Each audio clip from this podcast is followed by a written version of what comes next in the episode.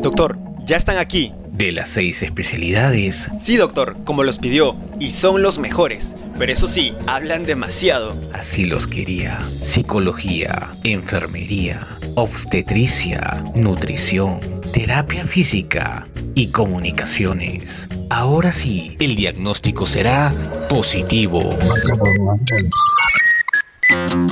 Porque estamos cansados de las malas noticias. Llega Diagnóstico Positivo, un programa hecho por universitarios de las carreras de Ciencias de la Salud de UPN. Y de comunicaciones. Claro, y de comunicaciones también. Diagnóstico Positivo, una divertida conversación sobre temas importantes para tu salud. Y solo por Radio UPN. Conecta contigo.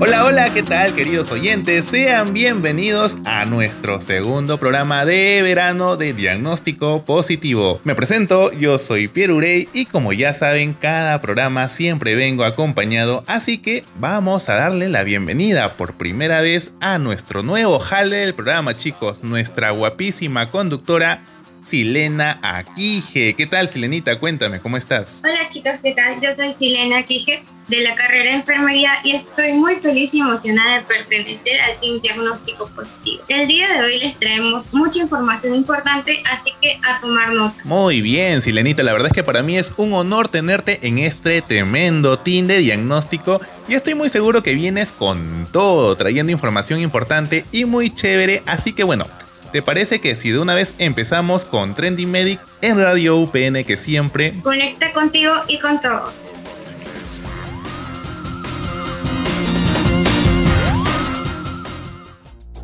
Trending Medic. Noticias que son tendencia en temas de salud.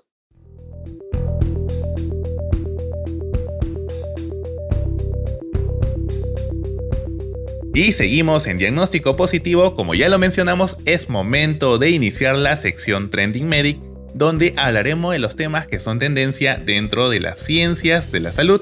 Y les comento un poco chicos, que hoy hablaremos acerca de la hipertensión arterial. A ver si Lenita, si por ahí nos puedes contar un poco sobre qué es la hipertensión arterial. Claro que sí, Piero. ¿Qué es la hipertensión arterial? También conocida como tensión arterial alta es un trastorno en el cual los vasos sanguíneos tienen una tensión alta, lo cual puede dañarlos. La tensión arterial es la fuerza que ejerce la sangre contra las paredes de los vasos al ser bombeada por el corazón. Cuanto más alta la tensión, más esfuerzo tiene que realizar el corazón para bombear. Exactamente, yo te comento un poco, también tengo un dato acá acerca de los síntomas de la hipertensión. Y es que la mayoría de las personas con hipertensión no muestran ningún tipo de síntoma, es por ello que se le conoce como el asesino silencioso. Pero en algunas ocasiones la hipertensión causa ciertos síntomas que son como el dolor de cabeza, dificultad respiratoria, vértigos, en algunos casos dolor torácico, palpitaciones del corazón y hemorragias nasales, pero obviamente que no siempre suele suceder de esta manera. Así que Silena, por ahí de repente yo sé que tienes un dato de cómo se puede prevenir y tratar esta hipertensión arterial. Bueno, pero todos los adultos deberían medirse su presión arterial periódicamente, ya que es importante conocer los valores normales. Si está elevada, han de consultar con un profesional. A algunas personas les basta con modificar su modo de vida y controlar la tensión arterial como abandonar el consumo de tabaco, adoptar una dieta saludable, hacer ejercicios y evitar el consumo nocivo del alcohol. La reducción de la ingesta de sal también puede ayudar. A otras personas estos cambios les resultan totalmente insuficientes y necesitan tomar medicamentos con prescripción médica. Exacto, tú misma lo has dicho, prescripción médica. Las personas con hipertensión que también tienen un alto nivel de azúcar en la sangre corren un riesgo incluso mayor de sufrir un infarto. Por lo tanto, es importante hacerse revisiones periódicas, chicos, de la cantidad de azúcar, sobre todo de colesterol en la sangre y del nivel de albúmina en la orina. Así que bueno, esta es una información muy importante que sin duda eh, ayuda de repente a que algunas personas que, que, tengan en casa este tipo de enfermedad, pues de alguna manera ayuden a tratarlos. Y Silena, sin duda, nos está dejando esta info sumamente detallada y claro que sí, para todos nuestros queridos oyentes, ¿no? El hecho de hacer ejercicio, chicos, es una buena forma de prevenir esta enfermedad y no solo eso, sino que también de poder tener una vida mucho más saludable. Así que bueno, esta es mi recomendación por parte mía, chicos que vienen escuchando nuestro podcast y también aprovecho en agradecer la presencia de Silenita por habernos traído muchos datos para poder quitar sus dudas en casa. Así que Silena, ¿Algunas palabras para poder cerrar este primer bloque? Claro que sí, quiero. Espero que hayan tomado nota, que la información que hemos compartido eh, puedan ponerla en práctica. Y bueno, muchas gracias por permitirme acompañarlos en el programa del día de hoy y espero acompañarlos en el siguiente programa. Así es, muchas gracias a ti también por esas palabras y espero verte nuevamente eh, más adelante trayéndonos más información, Silena. Así que chicos, bueno, ya lo saben, queridos oyentes, no se muevan, que vamos con nuestro siguiente bloque de Consultorio al Aire, temporada de verano.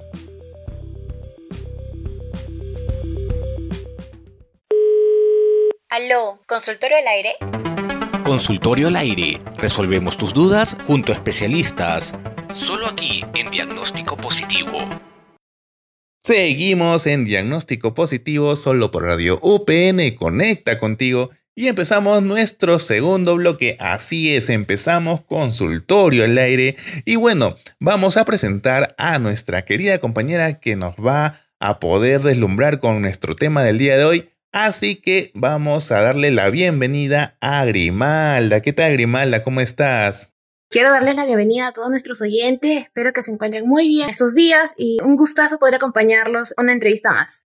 Así es, Grimalda. La verdad es que es un, honor prácticamente eh, poder tenerte nuevamente por acá en nuestra temporada de verano. ¿Y qué te parece si empezamos de una vez ya nuestro programa eh, dándole la bienvenida a nuestro especialista del día de hoy? Así que, bueno, vamos a presentar a Luis Joel Figueroa Alvarado, que es nuestro médico especialista en ginecología y obstetricia. Así que vamos a darle la bienvenida. ¿Qué tal este docente? ¿Cómo está? Hola, ¿qué tal? ¿Cómo te va, Piero? Qué bueno. Eh, saludos también a tus oyentes y a Grimalda y muchas gracias por la invitación. Bienvenido, docente Joel. Un placer tenerlo aquí con nosotros para que nos pueda hablar sobre los trastornos hipertensivos en el embarazo. Coméntenos, profesor, ¿cuáles son los diferentes trastornos hipertensivos que se pueden presentar bueno, en principio habría que resaltar que los trastornos hipertensivos eh, tienen una alta mortalidad y morbilidad, es decir, causa enfermedad tanto en las mujeres después del embarazo como en el feto e incluso la muerte fetal.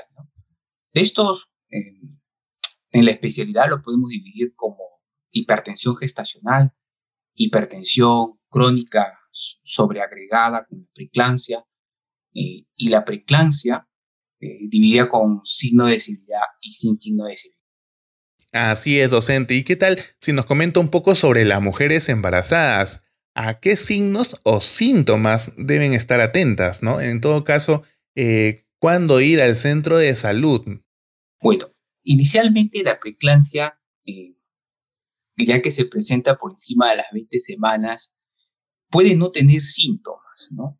Por eso es importante y ahora cada vez se hace más relevante el control en el primer trimestre, ¿no? Para detectar estos factores de riesgo que podrían predisponer a las gestantes a tener eh, un desenlace fatal, ¿no? O alterar, pues, todo lo que es la calidad de la vida familiar, ¿no?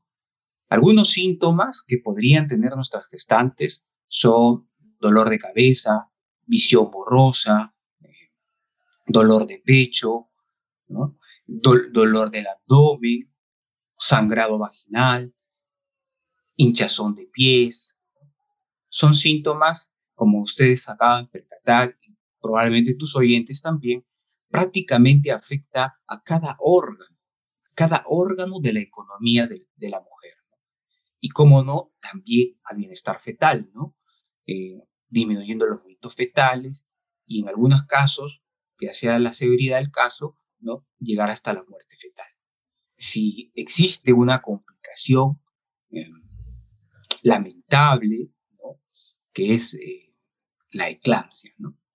En muchas mujeres, sin haber tenido necesariamente estos síntomas que acabamos de mencionar, pueden, pueden debutar con unas convulsiones y con ello eh, tener pues diferentes secuelas neurológicas o afección también sobre el producto. ¿no? Entonces es importante, vuelvo a recalcar, que no guiarse tanto por los síntomas.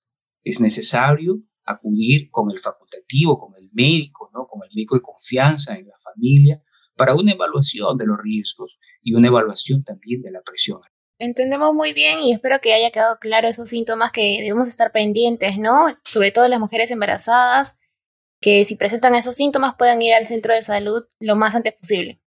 Y una consulta, profesor, diga, eh, ¿cómo se puede prevenir estos trastornos? Los trastornos hipertensivos, al igual que los trastornos al igual que la hipertensión crónica, eh, siempre tenemos que tener una visión integral de nuestros pacientes, o en este caso de la mujer a la cual eh, estamos tratando de ayudar. ¿no? En principio, eh, tener, tener que saber que los estados emocionales, la vida familiar, la dinámica familiar y la sociedad influye también sobre los desenlaces de estos trastornos hipertensivos. Los malos hábitos, como el tener el índice de masa corporal por encima de 30, ¿no? la obesidad también, son factores de riesgo que se, que se pueden modificar, que se pueden prevenir. Existe, eh, por ello, la tendencia a que a las mujeres que tienen planificado salir gestando, ¿no? controlen su peso, controlen sus malos hábitos e incluyan eh, un nuevo estilo de vida.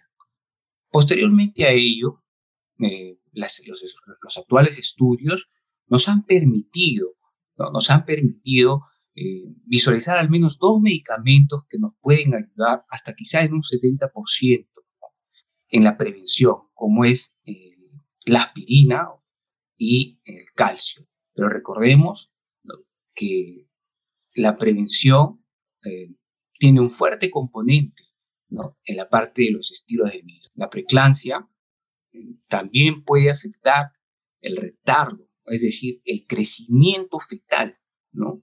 Lo que se conoce como retardo de crecimiento fetal o el RCU.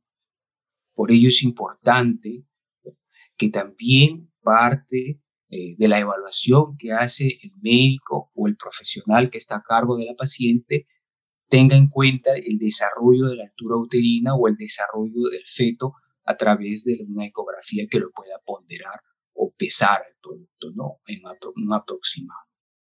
Eh, a ver, yo tengo, bueno, de repente es una pregunta que ya se escapa un poquito ya del, del, tema, pero como para poder cerrar ya esta entrevista, eh, más que nada ahora las mujeres embarazadas, sabiendo ya que de repente estamos en una situación complicada actualmente eh, y mucho más con las con la situación este que de repente ahora nos están haciendo que nuevamente volvamos a cuarentena, eso podría influir de repente de alguna manera eh, emocionalmente a las mujeres embarazadas eh, durante todo este tiempo que de repente vamos a estar encerrados este, por esto de la pandemia?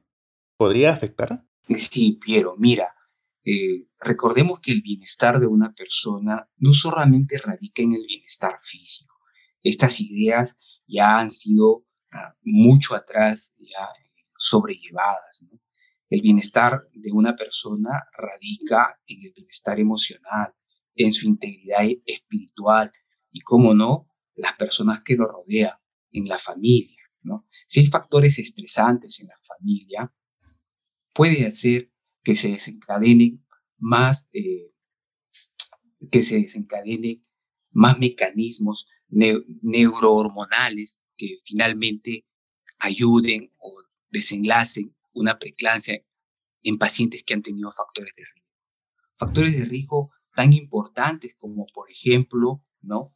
en aquellos que ya han tenido un episodio anterior de preeclampsia, en aquellos que, cuyas madres han tenido también preeclampsia, y otros como haber, como haber tenido hipertensión crónica, diabetes, un daño renal previo o la enfermedad renal, eh, trastornos inmunológicos todos ellos desencadenan dentro de un ambiente, pueden ser factores de riesgo para que desencadenen ¿no? Eh, en una familia o en una alteración de este ambiente familiar una preeclampsia. Eh, es muy, muy importante lo que resalta Piero. También eh, se ha visto que ahora durante el COVID-19 ¿no? puede haber síntomas ¿no? que se confundan o que soslayen con lo que, con lo que ahora se conoce la preeclampsia. Por eso decíamos al inicio de esta entrevista, ahora más que nunca es muy importante que nuestras mujeres, las mujeres gestantes, tengan esta consulta en el primer trimestre para valorar los riesgos y tener esta orientación.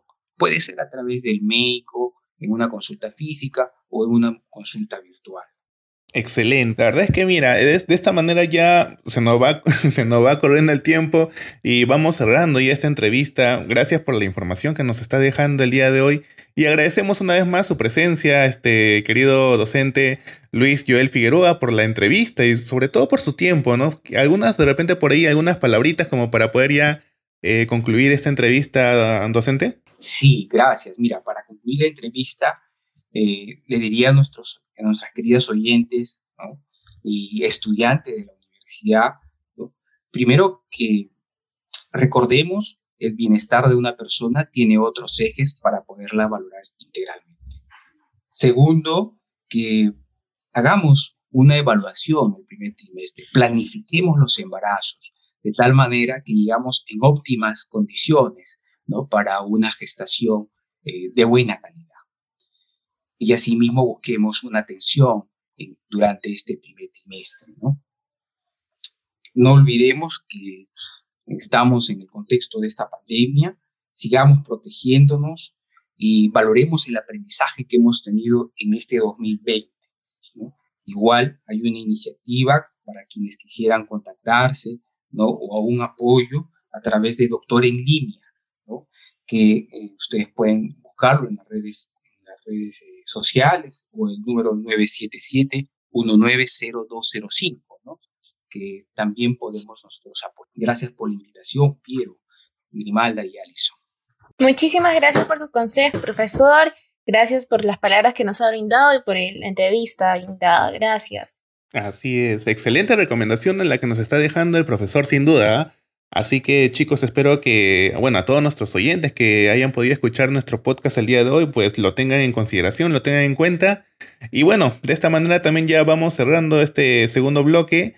Eh, agradecer a todos ustedes por escucharnos un programa más de la temporada de verano 2021 de Diagnóstico Positivo. Y de esta manera también me voy despidiendo. Mi nombre es Pierre Urey. De igual manera me despido, soy Grimalda Córdoba desde la carrera de obstetricia y agradecer a todos nuestros oyentes por acompañarnos una vez más. Conmigo será hasta la próxima y recordemos que la repetición del programa son los martes y jueves a la una de la tarde y a las 8 de la noche. Así es, Grimalda. Y no se olviden que pueden escucharnos a través de Radio UPN vía online y del aplicativo o también, también nos pueden escuchar a través de SoundCloud y Spotify solo por Radio UPN. Esto fue Diagnóstico Positivo.